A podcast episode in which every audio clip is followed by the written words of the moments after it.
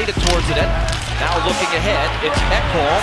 He finds Arvidsson. Arvidsson scores! Hansen up the boards to Forsberg. Filip Forsberg puts the puck around Duncan Siemens to the net. He scores! A spectacular move by Forsberg once again. I'm waking up.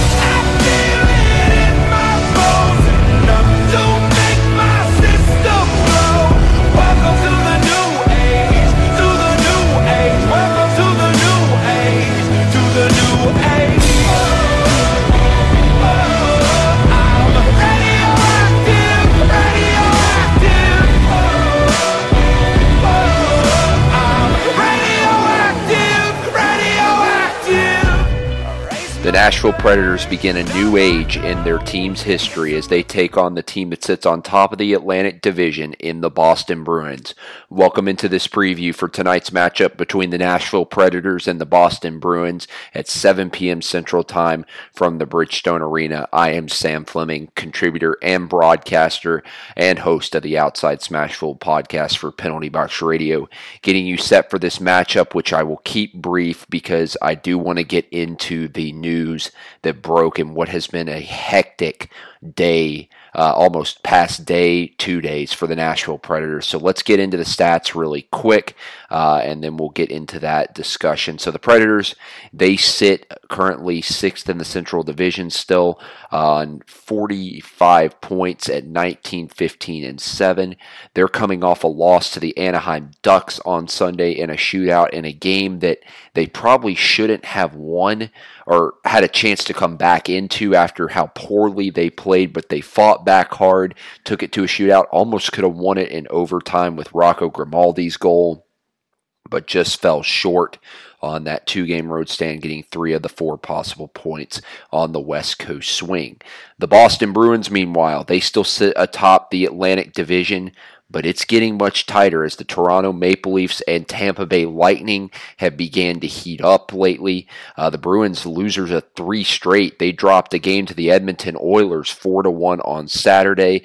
They're at 24, 8, and 11 on 59 points. Uh, still sitting atop the Atlantic Division, however. Uh, the leading scorers. So for the Predators, it's still the same. Roman Josi on top, continuing his point streak. A franchise record 10 game point streak by a defenseman. 14 goals, 30 assists for 44 points. Filip Forsberg, Matt Duchene, Ryan Ellis still on 28 points apiece. Uh, the goalies, um, Pekka Rinne, 14, 8, and 3 with a 2.98 goals against average and a .896 save percentage. He played the game against LA. And Juuse Saros, 5, 7, and 4, 3.25 uh, goals against average and a .892 save percentage. Um, he kept the Predators in that game against Anaheim and really gave them a shot to win it. Not his fault that they lost in the shootout credit to Juuse Saros. He played pretty strong between the pipes. I know it's not been the results he wants, but um, hopefully things can start turning around for the young uh, Finnish goaltender. And Pekka Rinne can continue to start uh, keep his strong play going. So my player to watch for the Predators, I'm going to go with the guy who's been on a roll lately, Craig Smith, number 15. 10 goals, 10 assists for 20 points. Uh, he, Nick Bonino, and Rocco Grimaldi have been rolling as a line together. And Craig Smith was the guy I said when I was talking to Jack Woods on Puck Talk uh, back a few weeks ago before the Christmas break. Um, I said that Craig Smith was the guy who needed to step up for the Predators, and boy, he has stepped up in a big way. And I think that line is starting to click on all cylinders. And I think I am Ultimate Pred said it on Twitter the best. That line right now is the number one line, and they can be the line that brings the energy and everybody can feed off of. And I've got to give Smith credit. He's a plus 14 right now. He and Nick Bonino are both a plus 14, and Rocco Grimaldi is a plus 9. So combined on that line, they're a plus 37. So I'm just going to highlight Craig Smith, but I would say also keep your eyes on that entire line of Grimaldi, Bonino, and Smith tonight. Now we switch over to the Boston Bruins. And their MVP caliber candidates still lead the team. David Pastrnak, 31 goals, 30 assists for 61 points, tops the team. Brad Marchand, 20 goals, 40 assists for 60 points, is second. And then Patrice Bergeron, who's always been a steady, consistent player for them, 36 points for him, is in third. The goalies, Jaroslav Halak, 9, 4, and 5, with a 2.25 goals against average and a .928 save percentage. Tuukka Rask, 15, 4, and 6 with a 2.30 goals against average and a .923 save percentage. So again, some solid goaltending. The last time these two teams faced uh, was before the Christmas break. The Predators won four to three in overtime in what was a chaotic game to say the least. Uh, Halak was in the net for the Bruins and Rinne was in net for the Predators. Um, so it'll be interesting to see. Boston has two viable options. I think there's no doubt they could go either way and be uh, solid between the pipes tonight. My player to watch, I'm going to go with their leading scorer, David Pastrnak. Um, I think I did I pick him the first game. I might have picked Pastrnak. So I'll stick with him because he's always just dynamic to watch, but I will throw another name. Um, I really like Pastrnak's game. He's hard to contain, uh, but he is a strong player for them. I, I'm also going to highlight Patrice Bergeron. If there's a guy that has been one of the most steady players on the Boston Bruins year in and year out, it's number 37. In my opinion, I think Bergeron should be this team's captain. He's a great leader, uh, 17 goals, 19 assists for 36 points. He's actually going to be my main player to watch tonight. Uh, he had two goals against the Predators, including that tying one late in the third period uh, to send it to overtime uh, against Nashville. So Patrice Bergeron, number 37, my player to watch, but also keep your eyes on Pastrnak. So I know a little shorter preview because I want to get into what transpired yesterday. Um, at the time of this recording, Peter Laviolette and Kevin McCarthy both were fired from the Nashville Predators coaching staff. Um, the the coach that will serve as the interim or even possibly if Poile's been working the phones, possible permanent replacement at the time that I'm doing this has not been named. There's a press conference in the morning from David Poile uh, to discuss the situation at hand. I was on the side that the Predators did need change behind the bench, um, but there's still got to be thanks given to Peter Laviolette.